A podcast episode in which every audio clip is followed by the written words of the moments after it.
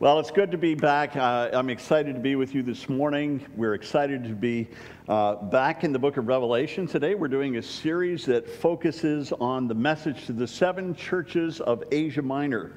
It's uh, the first three chapters of the book of Revelation. Of course, the entire book is one big letter to the seven churches, but uh, this letter was written uh, as what they call a circular.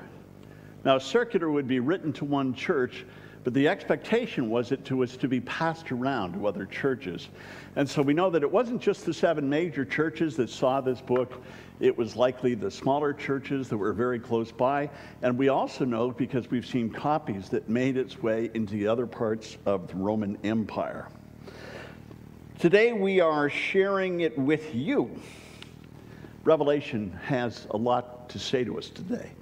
And uh, it's written, it was written, and is written as a letter of hope to churches and people who were suffering during a time of great persecution. We've looked at Ephesus and Smyrna and Pergamum and Thyatira. We have three churches left. Uh, today we're hearing from Jesus through the Apostle Paul the message to the church at Sardis. Now, this church had fallen asleep in the light, so we don't want to end up there ourselves. Let's pray together as we begin. Father God, you are the great revealer, you're the Lord of revelation. As we open your word today, teach us and transform us into your likeness. Open our ears to hear so that we may understand what you're saying to the churches. Fill us with your Holy Spirit so that we may have the wisdom and the strength to follow your word every day of our lives. Reveal yourself to us, we pray, in Jesus' name. Amen. So last week we had a bit of a break and we went off to see our girls in the Philly area. And uh, as most of you know, our daughter Stephanie is getting married. And so the ladies went out on a wedding dress expedition in the afternoon. She's got pictures and she's very happy to show them. Um, I had a little time on my own, so I went over to Valley Forge. I had never been to Valley Forge. Uh, living in this area, we are immersed in Civil War history, uh, but I have very little knowledge. I, am a little rusty in my Revolutionary War history, and uh, it was kind of an appropriate week to go and do that. Um, it was pretty hot outside, and then it started raining, so I didn't get a chance to see as much of the place as I would have liked to. Uh, this is the memorial arch for the soldiers. Um, just very inspiring and uh, learned a lot while I was there. Um, in fact, I, I, was looking for highlights. I was trying to get some of the highlights in, and so I stopped at the visitor center and I started talking to uh, one of the uh, park rangers there. And uh, he says, Well, you can go here to the arch, and then the next stop on here is this cabin. He says, Have you ever heard of the town of Waynesboro? I said, Pick me, I'm from Waynesboro. Well, he says that's, uh, that's General Wayne's headquarters, is this, this cabin. And this is Wayne's Woods, this area adjacent to it. He says, so the town is named after this general. So it was just funny that he picked that, uh, that particular example to uh, tie me into it. So, of course, I had to stop at Wayne's Woods along the way before I came home. Well, as I toured some of the encampment and some of the, the, the, winter settlement where the Continental Army of George Washington wintered in 1777 and 1778, I, I remembered just how much of a sacrifice this was. Um, the winter was cold, it was brutal, and they were there for six months uh, there was a struggle. They couldn't manage the supply line. It was just disastrous, in fact. They just couldn't get supplies. And so about 1,700 to 2,000 soldiers died, likely from malnutrition, malnutrition that led to starvation. This was a brutal time, a brutal winter, a great sacrifice here. It, it reminded me that just because the Declaration of Independence had been signed on this day, July 4th, 1776, it didn't mean that the war was over. It didn't mean that everything just suddenly stopped. I think it's very easy for us to get the impression that our forefathers signed the Declaration and then it was all hot dogs and fireworks, you know?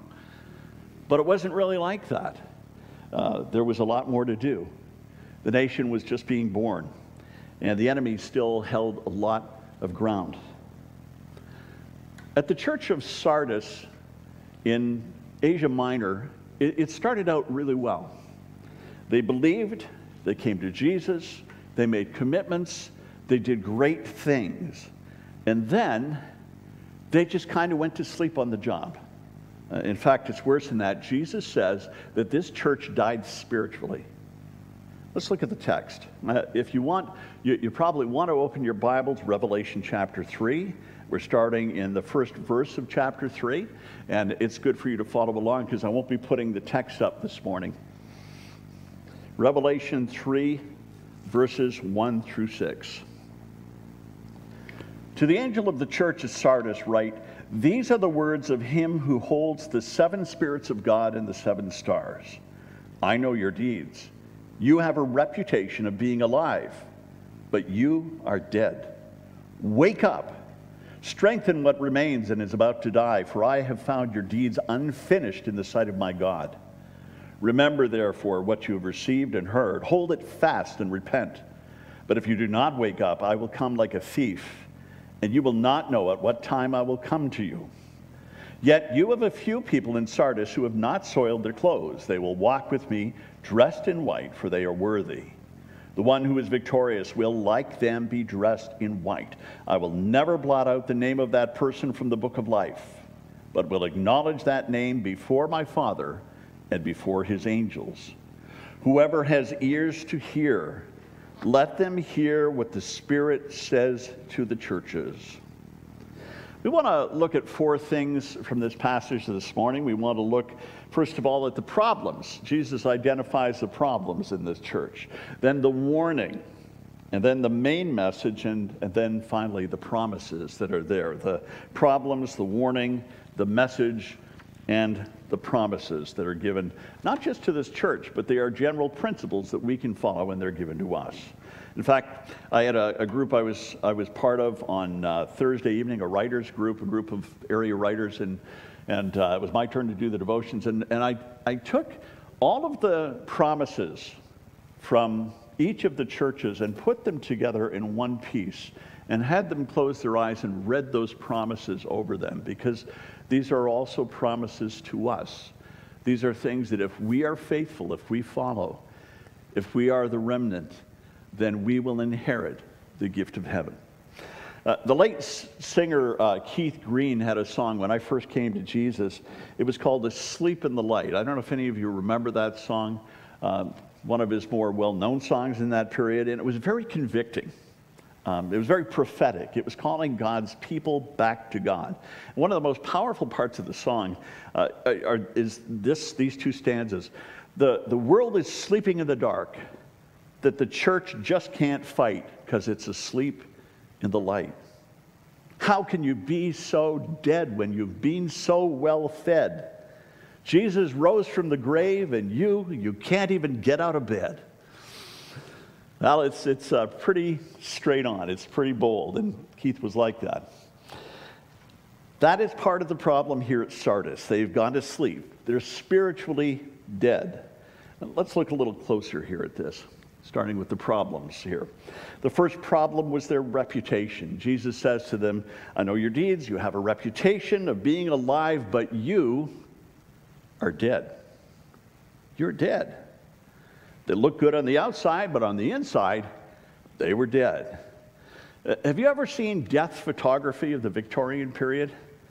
It's a little gruesome to look at, but it's also kind of fascinating. Most people in that era didn't own a family photo because it was just too expensive to have your photograph taken. And so there weren't any photographs around until in the late Victorian period. And then there were a whole lot more photographers around. And so the price, because of the competition, came way down. And so it wasn't unusual when somebody died in the family to have a family portrait taken. Uh, what they would do is they would take the dead person and they would dress them up and they would pretty them up and then they would prop them up. They had these special stands and, and, and it held them in positions that made these dead people look like they were alive. And then the family would stand around them and they would have their family portrait taken. And this was very, very common. They looked alive, but they were dead. Now, in the case of Sardis, they weren't physically dead but they were spiritually dead. Uh, these days, you know, we, we, we look at the surface, don't we? We drive by and we see a church with a lot of cars, and, and we might hear a loud, loud worship or something, and we, we get an impression well, that's a very alive church. That's a really happening church. But we don't know what's going on in the heart. We can't judge by the outside. Prophet Samuel said that God doesn't look on the outside, God looks on the inside. Jesus uh, uses this word dead for impact. I mean, this is how extreme the situation had gotten at Sardis. They weren't physically dead, but, but you know, the expression, you might as well be dead, that's kind of what Jesus is saying to them because they're not really doing anything. They're not accomplishing anything, and they're not being what he called them to be. Uh, remember, this is Jesus speaking through John. Imagine Jesus saying that to us. You're not alive, you just look alive. You're really dead. Imagine Jesus saying that to us. That would be devastating to hear that from Jesus. Imagine a guest coming into the church on a Sunday morning and, and their spiritual discernment gift kicks in, and it becomes a scene out of the sixth sense. I see dead people. Not good. Not good. Jesus wants life, not death. It has nothing to do with the volume of the music. It has nothing to do with how much we wave our hands or stomp our feet, but it's all about our submission to Jesus. Their spiritual death or their sleep here has a tell, it has a clue about what's going on. Uh, in this case, maybe what's not going on. And that's the second problem here. The second problem is unfinished deeds. Jesus told them, I have found your deeds unfinished in the sight of my God. Unfinished, incomplete. They had not accomplished what God set out for them to do. They, weren't, they hadn't accomplished the mission for which they were created. Our deeds, of course, don't get us into heaven, right? Um, instead, our deeds kind of come out of our relationship with God through Jesus. Uh, knowing Jesus is first, and then living a life that follows Jesus and looks like Jesus and is empowered by the Holy Spirit, that flows out of that relationship with God, doesn't it? Works don't get you into heaven. But having no works may be a sign of having no relationship. Jesus says, I know your deeds. He does, he knows. We can't hide that. We can't hide what we do or what we don't do. And Jesus says, I know your deeds. I've looked at your works, and they aren't finished. They're not complete. They're only half there. If you remember when the, when, when the wall was being rebuilt in Jerusalem, after the captivity period, there was a time when things kind of slowed to a, a halt, and God says to them, Your work's not finished, the wall's not built. This is what God's saying to this church. You're only half there. You're incomplete. It reminded me of the book of Daniel and the writing on the wall that says, You have been weighed and found wanting. You're incomplete. You're not there yet. You're not what you're supposed to be. You know, doing ministry for Jesus builds us up, right? And it makes us stronger and it helps us into maturity. Uh, the Apostle Paul writes to the Ephesians so Christ himself gave the apostles and the prophets, the evangelists, the pastors and teachers to equip his people for what? For works of service. Not just for doing them themselves, but for a reason, so that the body of Christ may be built up until we all reach unity in the faith and in the knowledge of the Son of God and becoming mature, attaining to the whole measure of the fullness of Christ. But at Sardis, they weren't doing any good works. They had a reputation that just didn't stand up to the truth. They had no works to demonstrate their ongoing relationship with Jesus. And so, no growing relationship, no maturity, stagnant, dead faith. So Jesus calls them dead, asleep. And he doesn't leave them that way, he gives them a warning. Here's the warning. But if you do not wake up, I will come like a thief, and you will not know what time I will come to you. Well, you've heard those words before a couple of times in the New Testament, haven't you? In, in, Matthew 24, it's a passage about the return of Christ. Let me read this for you Matthew 24, 42 through 44. And it's right in the middle of this passage. It's all about the return of Christ. And Jesus says, Therefore, keep watch because you do not know on what day your Lord will come. But understand this that if the owner of the house had known at what time of night the thief was coming, he would have kept watch and would not have let his house be broken into. So you must be ready, because the Son of Man will come in an hour when you do not expect him. And a little later, it calls, talks about the thief in the night. It puts that phrase together in, uh, in a different book. Sardis was uh, a great fortress city. It had uh, fallen into ruins at one point, and then the emperor had the whole city rebuilt. And, and it had this natural defense. One side was this, this cliff, this, this bluff that dropped off, and, and it was considered to be unassailable. They couldn't, they couldn't imagine that anybody could ever get up that cliff to attack the city. And so they guarded every other entrance, every other wall was guarded. But twice, not once, but twice, the city was captured, overrun, because people climbed up that steep wall and entered into the city and opened the gates, and, and the city was taken over. Twice that happened. Well, Jesus may be referring to this a little bit. Um, he, he's warning the church that they need to be on their guard, they need to be ready. You know, you can't take something for granted. You don't know when the enemy's going to come. You don't know when they're going to try to sneak in. You don't know when he's going to attack. And, and they just can't stand on their reputation. Their reputation is not a secure place to stand because it's based on nothing, it's all air underneath. It's just a reputation. They need to change now. They need to repent now they need to return to the Word of God that they first received, and, and they need to take hold of it and hold on to it for dear life because their lives depend on it, their eternal lives. When Jesus returns, there won't be any warning. And like these secret climbers, Jesus will come when they aren't watching, when they aren't ready. That'll happen to any of us. We need to be ready all the time. You know, we think we have all the time in the world, but his return might be immediate. In fact, we may see his return before we get to the last song in this service because we have no idea the hour or the day, the minute, the second. And when he comes, it's too late to start preparing. The time is done. A little further down in this passage when Jesus promises believers that the names of the faithful followers will never be blotted out of the book of life, there's kind of an implication that some believers might be blotted out of the book of life. Otherwise, he would have never said it.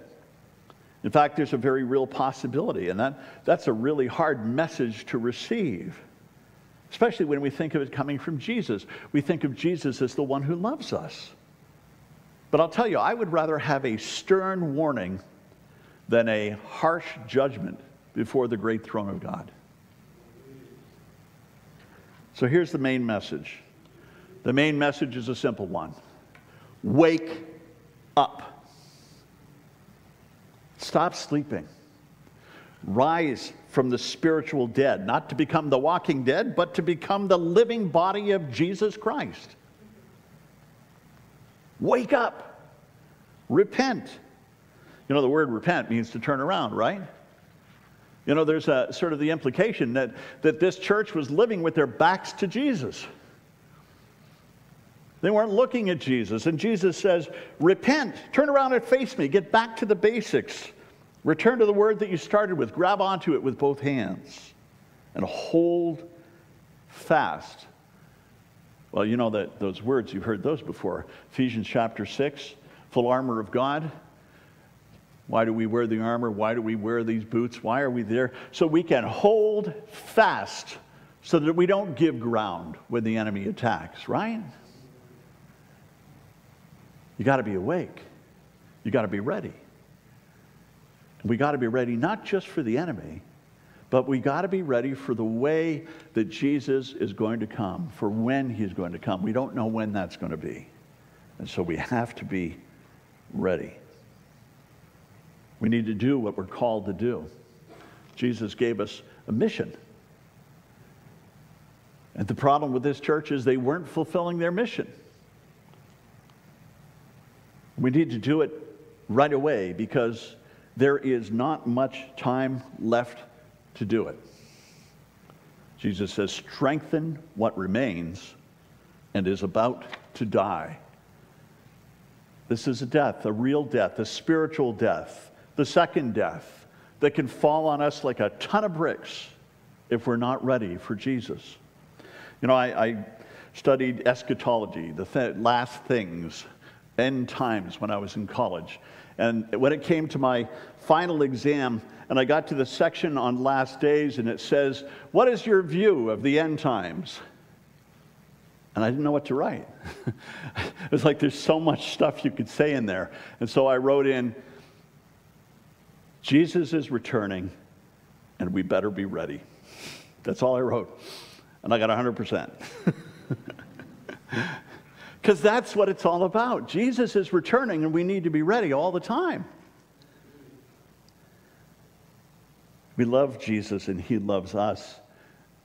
This sounds like a harsh message, but, but and, and so far it doesn't sound so good. But we haven't got to the promises yet. And that's the best part. It is not too late for this church or for any of us to turn around, is it? Because God gives us the opportunity of repentance. Here are the promises, and here's how it started. He starts with those who are faithful. He says, Yet you have a few people in Sardis who have not soiled their clothes. They will walk with me, dressed in white, for they are worthy. There are some who are still faithful in the church. God has preserved a remnant. You know, all through scriptures, if you've not heard this before, uh, it's an important thing to understand this the uh, theologians call it remnant theology. And you see it all the way through the Old Testament, you see it all the way through the, the New Testament, these pockets of faithful people that God preserves for himself. If you think back to the story of Elijah, you know, there's Elijah. He's, he's just had his greatest victory in defeating the, the, you know, the prophets of Baal. And, and then he gets into this place where he, he starts to feel like, oh, I'm the only one. and so he runs and he hides in a cave. And, and, and he's, it gets depressed and he's lonely and, and he's burned out and he's tired. And then God speaks to him and God says, Hey, wait a minute.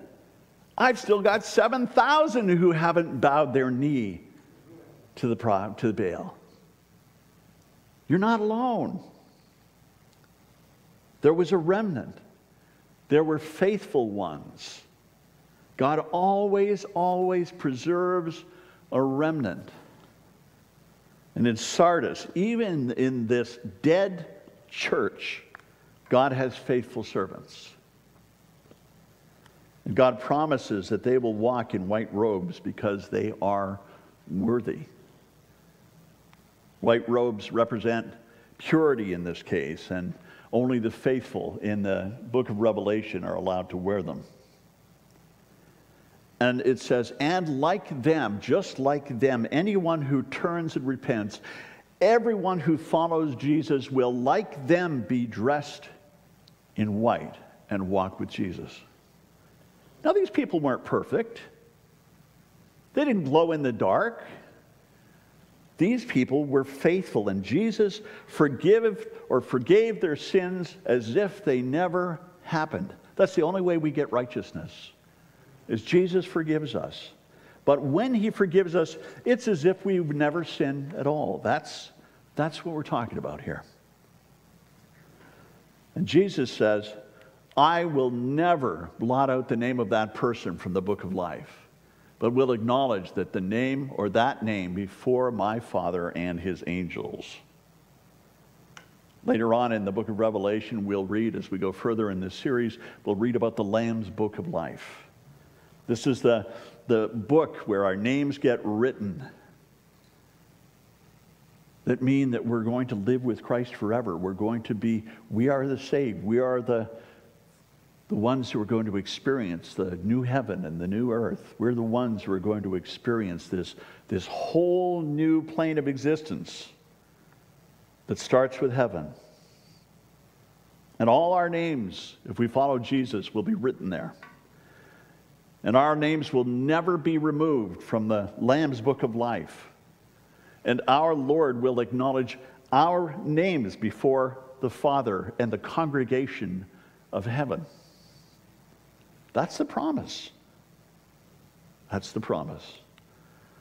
Whoever has ears, let them hear what the Spirit says to the churches. Can you hear what God's saying to you?